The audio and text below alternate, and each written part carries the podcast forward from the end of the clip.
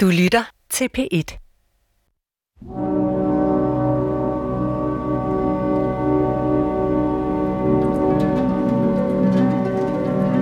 Ingen undgår sin skæbne. Den fødes med os. Den er som en ånd, ond eller god, der usynligt følger os, som skyggen følger alt jordbundet. Den er som et kim, et sædekorn, der hemmeligt skjules i os, vokser med os, dør med os. Om det der ikke skal sjælevandre i vores børn,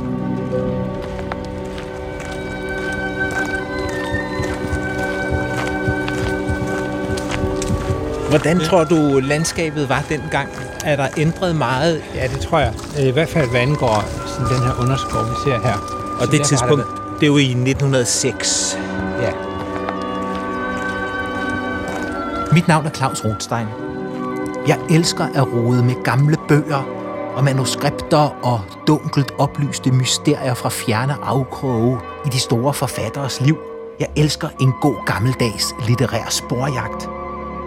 Og nu står jeg over for en gåde om en forfatter, som ingen læser, og som alle har glemt, men som jeg tror, at dansk litteratur, ja, verdenslitteraturen, skylder en stor, stor tak.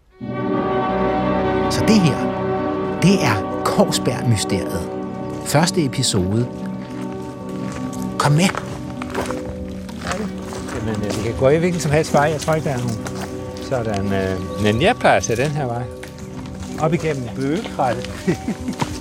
Jeg er i skoven med forfatteren Tom Buk-Swienty. Folehave skov. Rungsted. Tæt på Rungsted Lund i Nordsjælland, hvor dansk litteraturs første dame voksede op. Karen Bliksen.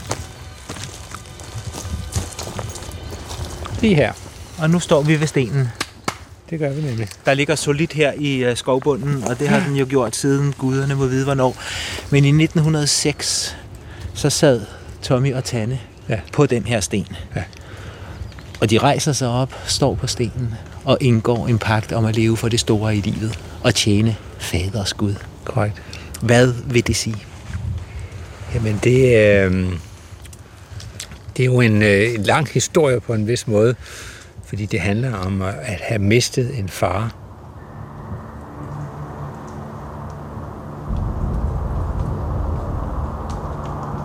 Hans fædre tog ham på sit fang, når han skreg af kodhed, af skuffelse. Når han havde overvurderet sine kræfter af utilfredsstillet hævntørst, lige over for en større og stærkere dreng, der havde hugget ham. Når han således tog på vej, satte faderen ham på sit knæ, strøg hans stride, næsten farveløse hår, stillede ham ved sin godhed og sin rolige og dog så sære tale – vi er fremmede folk, du og jeg, sagde han således.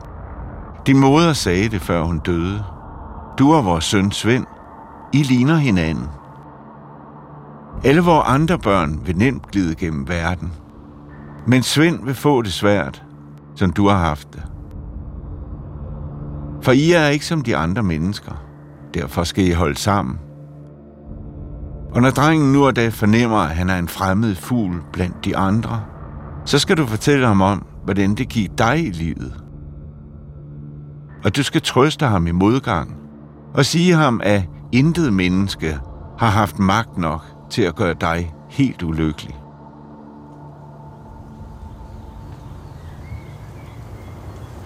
Øh, Tommy og Tanne havde jo mistet deres, øh, deres far, som jo begik selvmord.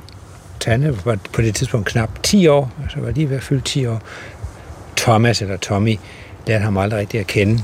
Men der var den her store skygge i deres liv, som var faren, øh, som Tanne havde nået at opleve, hun har også noget at se meget op til ham. Øh, og det havde været et stort spørgsmål for dem længe, hvorfor, hvorfor døde han? Og i hjemmet var det tabu i meget lang tid, og det var øh, et, et mørkt punkt, så, så det var noget, man skærmede børnene fra i lang tid. Men da så øh, moren betroede sig til sine børn, om hvad det var, der var sket, altså at fortælle, at faderen havde søgt fridøden. Da Karen Bliksens far hænger sig selv i 1895, afslutter han et vildt og voldsomt liv. Allerede som 18-årig var han soldat i 1864 ved Dybelskanse. Senere deltager han på fransk side i den fransk-preussiske krig. Han er i Paris under Pariserkommunen, og senere er han frivillig i den tyrkiske-russiske krig. Han oplever slag på slag, nedskydninger, nedslagninger og folkemord. Han var altid i krigene, og krigene var altid i ham. Han var jo med i nogle ekstremt voldsomme krigsbegivenheder, og i mange krige. Grundlæggende tror jeg, vi har at gøre med en mand, som øh, var mentalt ødelagt af krig. Ja. Måske har han også haft noget af det, haft det skrøbeligt sind fra, fra begyndelsen. Det, det ved man ikke. Altså, der er nogle, nogle tegn på det. Altså, at han var lidt anderledes, havde det med at trække sig væk fra, fra andre øh, mennesker, også, også allerede som barn. Men min tolkning af ham er, at han faktisk var et meget følsomt gemyt. Det ser man også igennem hans øh, poesi. Han var et følsomt menneske.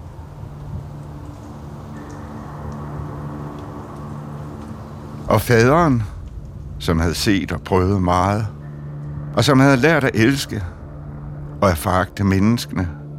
Han fortalte sin søn om fjerne, fremmede egne, hvor menneskene ikke er træske og småligt onde, fordi deres Gud endnu der har magten over den.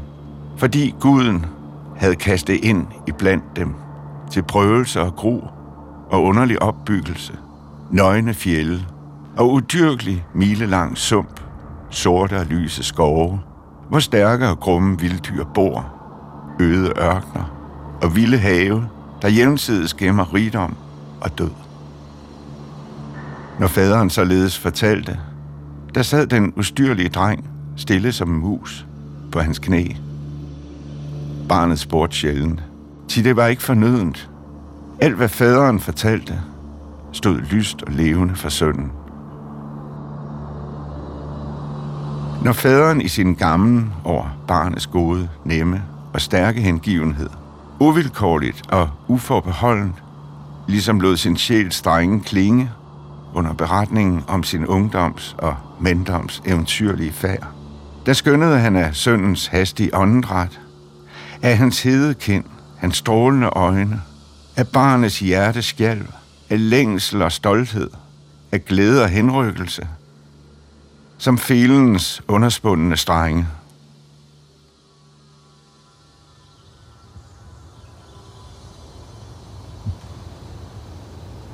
Vi sidder her i en øh, nordsjællandsk skov, ikke langt fra Rungsted Lund, på en bakke, i sådan en slags skovsal med høje slanke træer. Vi sidder på sådan en stentrone. Med mos på. Mm. En agtværdig stor, grå, gammel sten. Og, og, og det geniale ved det her sted, det er jo sådan et, et det perfekte sted at indgå en, en pagt, mm. eller tale fortroligt. Altså man har skulle kende sit landskab for at komme herind, og det fortæller jo også en historie om Tommy og Tanne, fordi det, der var med deres far, var jo, at han elskede naturen. Han elskede det område, vi er i nu, og han kendte jo nærmest hvert træ. Han var jæger her, Øh, så når de to gik ud i skoven sammen, så havde de den her fornemmelse af at være, være i pagt med deres far, være i farens ånd. Og derfor er de også strejfet omkring og har fundet de her øh, skjulte steder, som vi jo faktisk sidder på mm. nu, altså, eller sidder i nu. I 2016 så udgav du jo dobbeltbiografien om Tommy og Tanne, mm-hmm. hvor, hvor bogen åbner på den her sten, hvor ja. vi sidder nu. Og du fortæller historien om den pagt, de indgår, som de indgår ved at læse op af Hans Korsbergs fortælling i Spjørnen. Og vi to havde en radiosamtale om din biografi, og jeg sagde til dig, fortæl mig noget mere om Hans Korsberg. Og så sagde du, jamen jeg ved ikke rigtig mere om ham end det, jeg skriver. Han var en forfatter, der fyldte i samtiden dengang der, omkring århundredeskiftet. Øhm, og da jeg læste din bog, så tænkte jeg, Hans Korsberg, hvem pokker var den mand, der betød noget for den unge Karen Bliksen, fordi vi kan jo se, og du skriver det selv, der er ting i den her bog, de læser op fra, som peger direkte frem mod hendes eget kommende forfatterskab. Absolut. Det har noget med rejser at gøre, noget med jagt, noget med ekspeditioner og nysgerrighed over for fremmede kulturer og så videre og så videre. Og ikke mindst skæbnebegrebet. Ja. Så når vi sidder her, så er det fordi, jeg har en meget stærk fornemmelse af, at Hans Korsberg, som er faldet helt ud af litteraturhistorien, var altafgørende for den unge Karen Bliksens vej til det store forfatterskab. Jamen, øh, det øh, vil jeg umiddelbart øh, give dig ret i. Altså, jeg vil sige, da jeg læste øh, Isbjørnen, og når man læser øh, øh, Stort Vildt, den bog, de havde med, ja. jamen, så er der simpelthen, øh, der er så mange ekoer, ekoer af hendes, øh, mm af hendes liv, af hendes selvforståelse, og som du siger, af, af faren og af idealerne.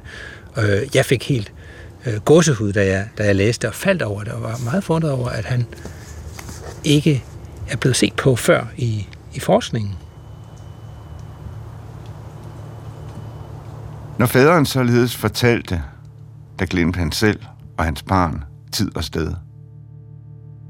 Der blev den fattige stue med dens særlige prydelser af gamle våben og vilde dyrs huder. Den blev til en hal, et tempel, en jungle, en urskov eller isørken, som om det umådelige skin af den forlængst fældede hvidbjørn pludselig fik kød og blod, liv og stemme, rejste sig fra sin vante plads, nærmede og fjernede sig brummende.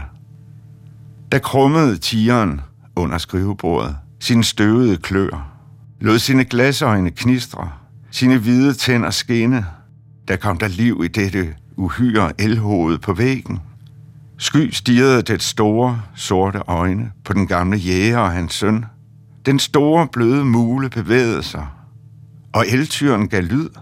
Den udstødte sit lokkende læte, voksede, voksede, voksede frem af væggen, fældede de mægtige skovle, satte i trav, langt, langt bort, til de store sumpe derude, hvor intet menneske kommer ved dag eller nat. Der var dog højt til loftet og langt til væggen i den taglige stue, hvor Svends fader skænkede sin søn alt det, der forekom ham selv stort og stærkt og betagende i livet.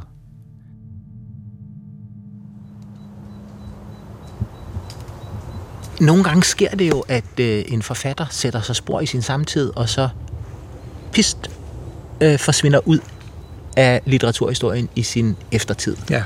Og her har vi et møde mellem en etableret forfatter og en kommende forfatter, og den ene bliver verdensberømt og Danmarks største forfatter siden H.C. Andersen. Øh, og øh, den anden, ja, fordufter. Ja. Men i, øh, i Stort Vildt her, som du jo også citerer fra, der er skrevet øh, lige fem år før Tommy og Tanne sidder på, på den her sten, der er vi jo unægteligt ude i den store natur, og der er øh, respekt for vildtet, og der er kærlighed til naturen, som vel er der, hvor det store i livet skal findes. Jamen det er jo så det, der, der, der er, er, i hvert fald deres tolkning mm. og forbindelsen til faren. Ja. Fordi det vi jo også har talt om, det er jo altså det her selvmord. Hvordan forstod de det? Hvordan håndterede man det? Da det var noget, der var skamfuldt. Mm. Øh, men eftersom at Karen Bliksen jo havde, eller Karen Dinesen, som hun hed på det tidspunkt, mm. jo havde det her øh, billede af sin far som, som, som den her store mand, så kunne hun jo ikke acceptere, at, at, at, at han var en fornedret menneske. Men der måtte være noget større, der, må være, der måtte være en god grund til, at han havde gjort det, han gjorde. Der, han, må, han måtte have set noget, han måtte have forstået noget, vi andre ikke kan se. Øh, og der er det jo så, at hun øh, finder nøglen hos Hans Korsberg. Mm i historien om øh, drengens ven. Det er den fortælling, Karen Dinesen, 21 år, læser for lillebror Tommy på den sten, vi sidder på nu, her i skoven. Da de indgår deres pagt om at øh, leve for det store i livet og tjene faders ja. Gud.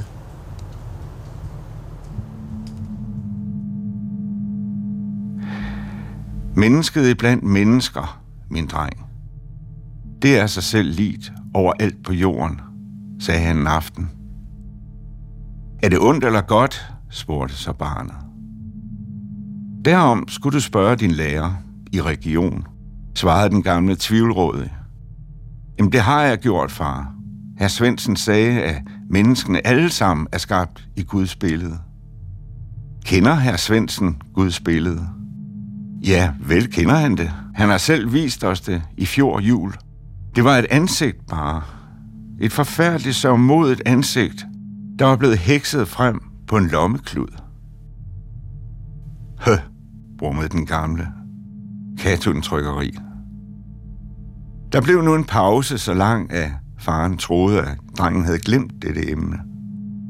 Men efter en halv times forløb stansede Svend pludselig sin leg og spurgte, Far, hvis det ansigt på tørklædet ikke er det rigtige, hvordan skal man så bæres ad med at få Gud at se? Den gamle vred sig i sæde. Han tog sagen meget alvorligt, men han var rødvild om, hvad han skulle svare. Mange mennesker lyver, sagde han endeligt. Mange påstår, at de tydeligt har set Gudens ansigt. Har fornummet ham så nær, at de kunne mærke hans åndepust. Og for at vi andre skal tro det, afbilder de hans ansigt og tilbærer det. Men det ligner ikke noget. Det er som et menneskeansigt. De er blandt os, der virkelig ligesom har set guden. De tiger helt stille med det. Og de kan ikke beskrive eller afmale, hvordan han så ud. Det, de fornam, var for stort. Man kan ikke fatte det helt. Ikke tolke det med ord eller pensel eller musik.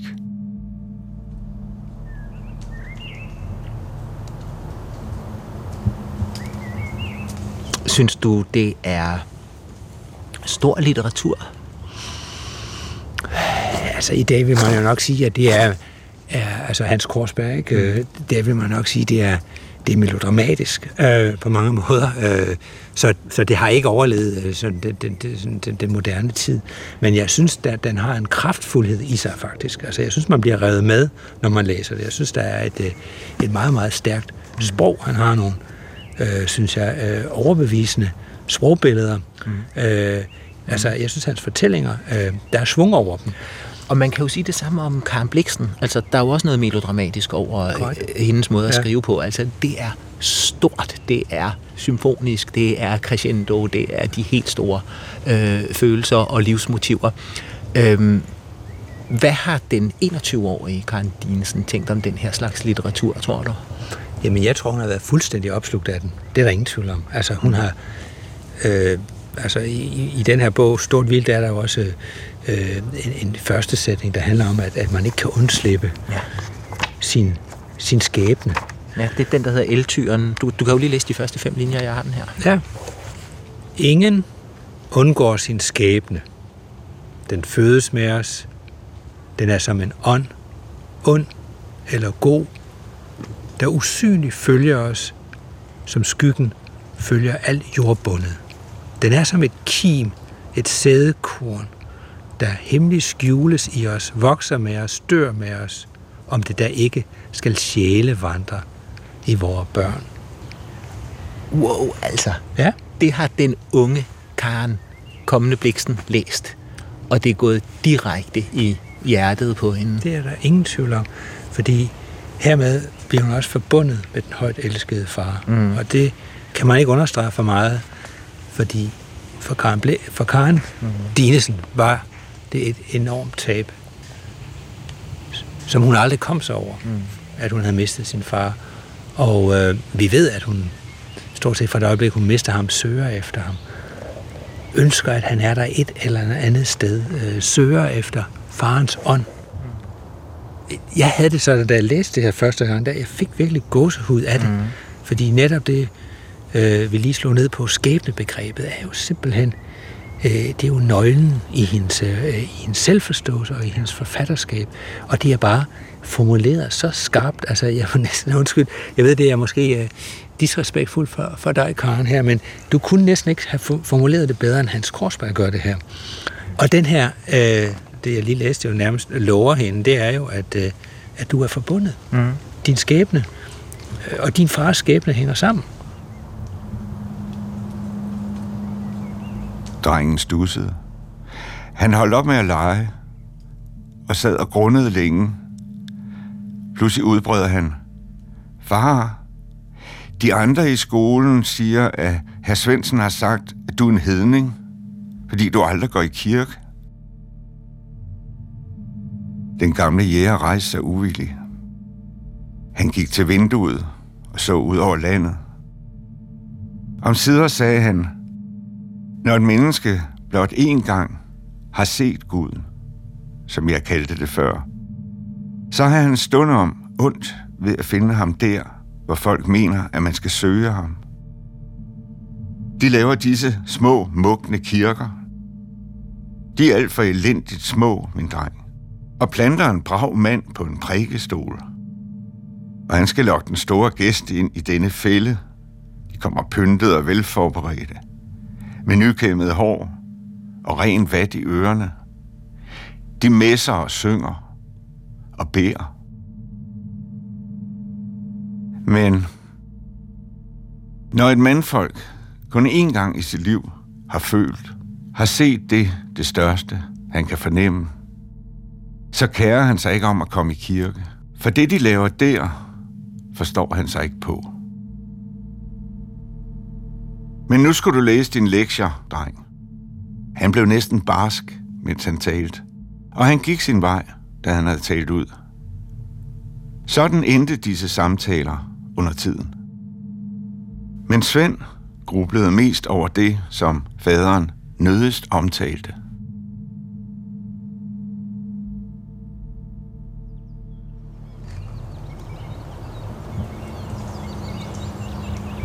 Altså, jeg spørger mig selv, hvem han egentlig var, Hans Korsberg, som Karen Bliksen så så meget op til. Ja.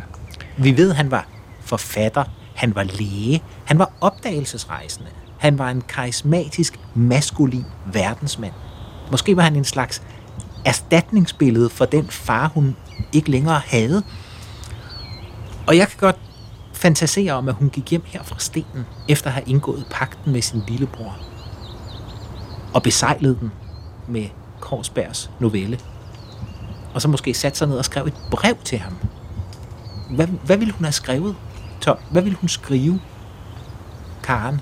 Altså, hun, hun, hun ville skrive og takke ham mange gange for hans, øh, for hans bøger, og hun vil henvise særligt til, til den her stort vildt, og, og, og fortælle ham, at øh, den har betydet meget øh, for hende, og den har fundet resonans hos hende, og at hun vil være nysgerrig efter at høre, om han nogensinde har mødt eller kender noget til hendes far, fordi hun, vil hun have skrevet, kan se, at der er, en, øh, der er en lighed mellem de her to. Hun vil være nysgerrig efter, hvad det er, der har drevet ham ud øh, i den store natur på de her store rejser.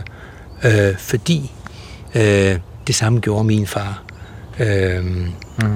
Jeg tror, hun kunne have lyst til at spørge, om, om, de, om de kunne mødes til en kop kaffe. Det ville være alt for, øh, det ville de slet ikke tillade derhjemme på, på Rungsted Lund, men, men, øh, men jeg tror, hun kunne have lyst til at, at, at spørge ind til hans liv. Ja. I 2016 så udgav du jo dobbeltbiografien om Tommy og Tanne, mm-hmm. hvor, hvor bogen åbner på den her sten, hvor ja. vi sidder nu. Og du fortæller historien om den pagt, de indgår, som de indgår ved at læse op af Hans Korsbergs fortælling i Spjørnen. Og vi to havde en radiosamtale om din biografi, og jeg sagde til dig, fortæl mig noget mere om Hans Korsberg. Og så sagde du, jamen jeg ved ikke rigtig mere om ham end det, jeg skriver. Han var en forfatter, der fyldte i samtiden dengang der, omkring århundredeskiftet. Øhm, og da jeg læste din bog i 2016, spurgte jeg mig selv, hvem i alverden er Hans Korsberg? Jeg har aldrig hørt om ham før. Og så slog jeg ham op i Dansk Biografisk Leksikon, og så kunne jeg se, at vi har at gøre med en meget karismatisk mand, og mange ting i hans liv og forfatterskab peger frem mod Karen Bliksen. Ja. Og kan du huske, hvad du så sagde til mig i den udsendelse? Det kan jeg faktisk ikke huske. Du sagde til mig, jamen Claus, du må jo lave et radioprogram om. sagde jeg det? Ja. Ja. Jamen, øh, og så skete... Her sidder vi. Ja. Og efter vores samtale i radioen, så fik jeg en mail fra en kvinde, der skrev, Jeg har hørt, at du og Tom Buxwenti har talt i radioen om Hans Korsberg. Det var min farfar.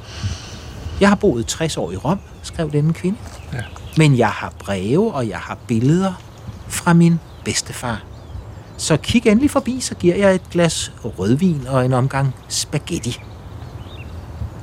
Det vil sige, Tom, at jeg tror, at jeg er nødt til at tage til Rom. Det bliver du nødt til. Det kan, jeg- det kan jeg mærke.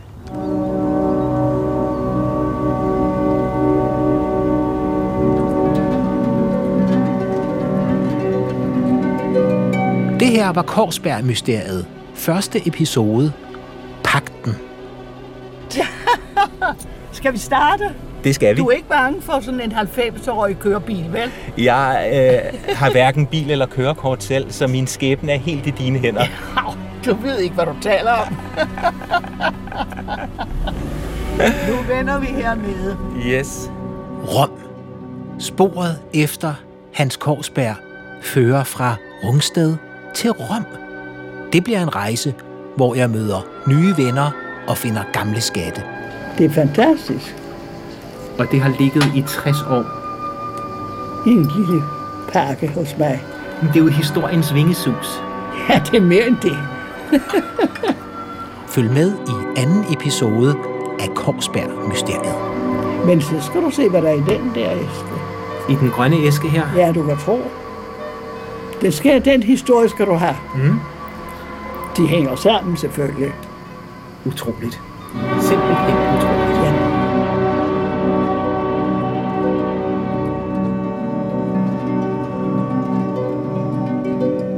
Du har lyttet til Korsberg-mysteriet i Kim G. Hansens lyddesign.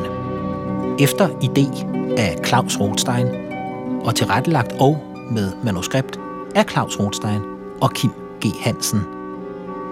Redaktør var Louise Witt Hansen. Du kan høre flere P1-podcasts i DR's radio-app. Det giver mening.